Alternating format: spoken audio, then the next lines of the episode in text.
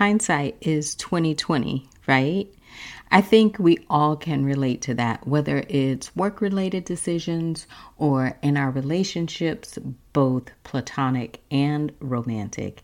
If I could start all over again, what choices would I make knowing what I know now? Unfortunately, we don't have that luxury. But you have me and these conversations to give you some insight as to some of the things you should absolutely be doing as a yoga teacher. Suggestions that will help you set a foundation for longevity, reduce the chances of burnout, and keep you excited about your teaching career and all the iterations of it. I'm excited to share these recommendations with you because these are the things that I would absolutely be doing from the start if I could start all over again. Welcome to the Essential Conversations for Yoga Teachers podcast with me. I'm Monica Bright, and I've been teaching yoga and running my yoga business for over a decade. This is the podcast for you if you're a yoga teacher, you're looking for support, you love to be in conversation, and you're a lifelong student. In this podcast, I'll share with you my life as a yoga teacher, the lessons I've learned, you know, all the stuff that wasn't taught in teacher training, my process for building my business, and helpful ideas, tools, strategies, and systems I use and you can use so that your business thrives. We'll cover a diverse range of topics that will help you whether you're just starting out or you've got years under your belt and you want to dive deep and set yourself up for success. I'm so glad you're here. Listen, I don't take myself too seriously, so expect to hear some laughs along the way. Now, let's do this together. Well, before we get into it, let me take you back a few years in my own career. Now, by design, I was teaching at several yoga studios around the city of Chicago, and this I loved because it meant I could meet students from all over the city. My classes were bustling, many of them full to capacity, and the ones that had smaller attendance, I developed really close relationships with students. But that's where the relationship ended. From time to time, I'd have students who were moving either to a new neighborhood further away from the studio or to another city altogether. I even had a student who moved to Africa. Like, how cool is that? And they'd ask me, How do we keep in touch? Or, I love your classes and want to keep practicing with you. How would I do that? It was in these moments that I began to think about how I could diversify my teaching. How could I still reach students who didn't or couldn't come to the physical yoga studio? How could I change up the model that was my teaching schedule? And all of this thought went into the advice that I'm about to share with you. So, if you're a little distracted right now, pause and come back to me because here's where we get into the meat of the episode. First, regarding social media, YouTube, TikTok, Instagram, and even Facebook. So, I'm not going to rate which one is better than the other. I think the key here is to find and use the platform where your audience is. For example, if you work with elderly students or clients, they're probably not hanging out on TikTok. At best, they may have a Facebook page because one of their children probably set it up for them so they could keep in touch with people. but you can use social media strategically, and that's exactly what I would have done from the start. If you want to know which one specifically, it would be YouTube. Why? Well, think about how you use YouTube. Here's some scenarios. One, if you need to change the tail light on your car and you want to watch a quick video on exactly how to do it, you go to YouTube. Two, when you can't reach chat support but you need the answer to a software problem, you go to YouTube. Three, If you want to take an exercise class online, YouTube. And four, if you want to learn how to cook something, you probably go to YouTube. I mean, the list goes on and on, and I've used YouTube for every one of these scenarios. What do you notice about all of the examples I gave? You're typing in what you want to find. So, YouTube is like Google, it's a search engine. And because it's a search engine, people don't have to know who you are. If you're solving a problem they have, or giving instructions, or teaching them something, they'll look at you as a valuable resource and hopefully subscribe to your channel. The more you can help people solve their problems and get found for doing so, the wider your reach will get. TikTok is also search engine optimized, so you can search for exactly what you're looking for or go through your For You page or your following page as well. Now, Facebook and Instagram are viable options as well, but they are generally algorithm based, meaning you have to rely on the algorithm to put you in people's feeds, even people who already follow you. So, why not get a little more control over that and utilize a platform where you post content to help people find answers to their problems? Be strategic about who you serve and how to best help them, and let that drive the content that you create. I do enjoy the engagement that can be created on TikTok, Facebook, and Instagram, especially in stories and private messages. These are where people open up a bit more and you can have real conversations that are private. It's here in these conversations where relationships grow. Second, an email list. First, I think we all know about how social media algorithms do not really work in our favor. You could be someone with thousands of followers, but your content, which really only lives for a good 24 hours, doesn't get seen by most of the people you're connected with.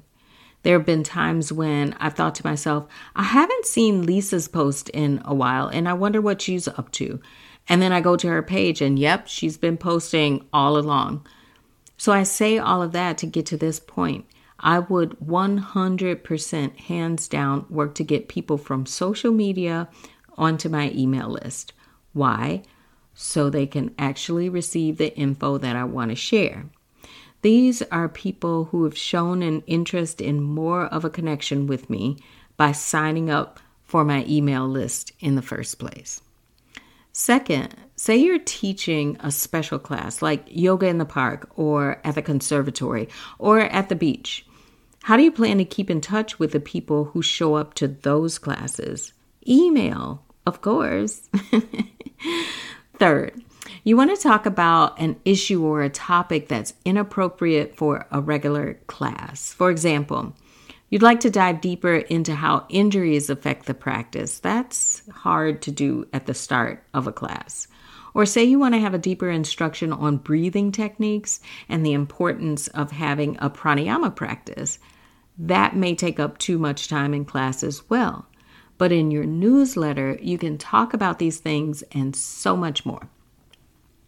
I say all of this to say that I would be very intentional about connecting with students and nurturing that connection outside of class. Number three, I would be strategic about trainings. No maybes. Okay, I've taken my fair share of trainings. Some were superb and right up my alley, and some I took not really knowing what I wanted to do with the information.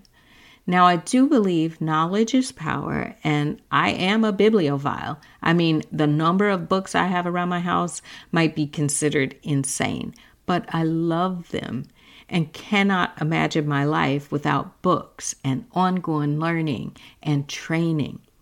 But what I do know is that sometimes we use the excuse that we don't know enough in order to teach what we want, and thus we need to train more. Side note Have you heard of the Dunning Kruger effect? I posted on my Instagram not too long ago about this phenomenon. In short, it is a cognitive bias where individuals with low ability in a particular domain tend to overestimate their skills, while those with higher abilities may underestimate themselves. In other words, it's when you think you know more than you actually do. And the more you learn, the more cognizant you are about what you don't know. So, are you finding yourself doubting what you know? And because of that, you find yourself in endless trainings? That's just something for you to think about. I do realize that when you start your teaching career, you may not know what you want to focus on or train extensively on, but there will come a time where you know what really lights you up. Oh, and that can change over time too. it doesn't have to be set in stone. But be really intentional about the trainings you take. Ask yourself, why am I taking this training? What do I hope to learn from it? How will I infuse what I learn into my classes? And will this training require me to take more? I say this to say, have a plan. I can remember finishing up one training and saying to someone, I want to take this one next. And they responded, Well, when are you going to have time to integrate what you've learned just now? It made me think. Number four, days off. I know, I know, I know. It's challenging to get the perfect schedule, especially when you begin teaching or you add more studios and classes to your schedule. But hear me out on this. You will burn out if you don't have time to recuperate. And it may not be in the sense of I'm tired or I'm sick because your body has decided to shut down for you. I think we've all been there. Think about it this way your mind never has a chance to turn off from classes, sequences, music, and all the stuff that goes into teaching a chance to turn off and relax, spend time with family, with yourself, your pets, your self care. I mean, whatever it is, you need time to enjoy those parts of life too. If you can get two days off in a row, that's really ideal. One day to give you the chance to completely turn off, and the second day you can work on planning for upcoming classes. I know finding the right schedule, adding and letting go of classes is challenging, but if you want longevity in your teaching career, then this needs to be important to you. Number five, rest. Okay, so we talked about having days off. Now, what are you going to do with that free time? Nourish yourself. That's right. I'm going to share an extreme scenario just to help you get the point here. Have you ever decided that's it? I'm taking a break, going on vacation, no matter the cost. I just need to get away from it all. Do the things I enjoy doing, whether that's sitting on the beach and doing nothing at all, or planned excursions to connect with nature, communities, history, or your destination. These getaways force us to live and enjoy life outside of work. And life is more than all work and no play. You need these days off to accomplish the same thing throughout your week. Without taking an extended amount of time off, you're still able to disconnect so that when you come back to teaching, you're refreshed and ready to go. As a student, I wouldn't want my yoga teacher to be stressed and tired and overwhelmed and burning the rope at both ends. Teaching is hard enough energetically because of the nature of it. What we need to do as teachers is show up as our best selves, and that's difficult if you're working seven days a week. Number six, diversify my teaching. Pretty early on, I realized that teaching class after class after class was not going to cut it for me. I was basically trading my time for money, and in order to increase my pay, I would have to trade in more time. Also, I was bored with only teaching classes. I was training a lot and needed some containers to share what I was learning in training. I think that's one of the caveats of training. You get so much smarter, but then what do you do with that knowledge? You can't really integrate it into your regular classes because there's an expectation already in place as far as the studio classes regarding how long you should or shouldn't be talking or theming before classes begin, and whatever format you're teaching. Sometimes there are pretty strict rules as far as what you need to teach and what you can't teach. A natural next step for me was workshops. In workshops, I could decide the topic and the agenda. Plus, we had time to stop and ask and answer questions for understanding and clarification. Whether it's a backbending workshop or a chakra workshop or a self massage workshop, you can teach more information, help students understand concepts on a deeper level, and diversify your income. I could make a week's worth of classes in one workshop.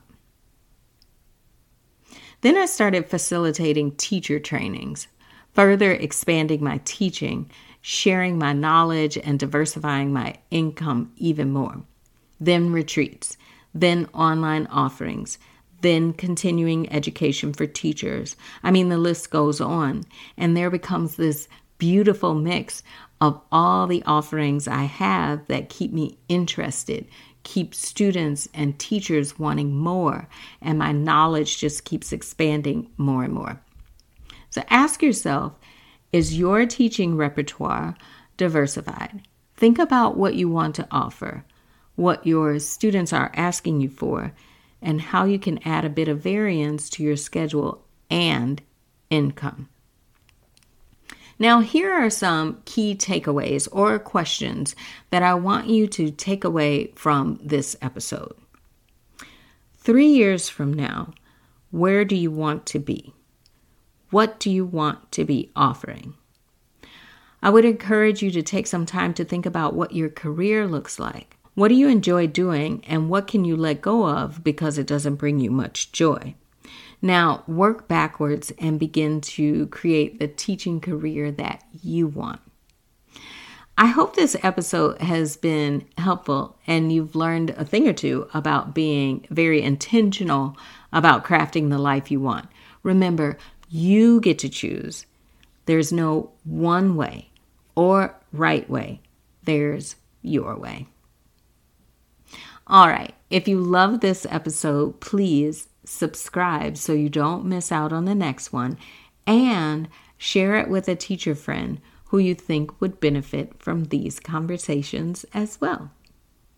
Bye bye for now.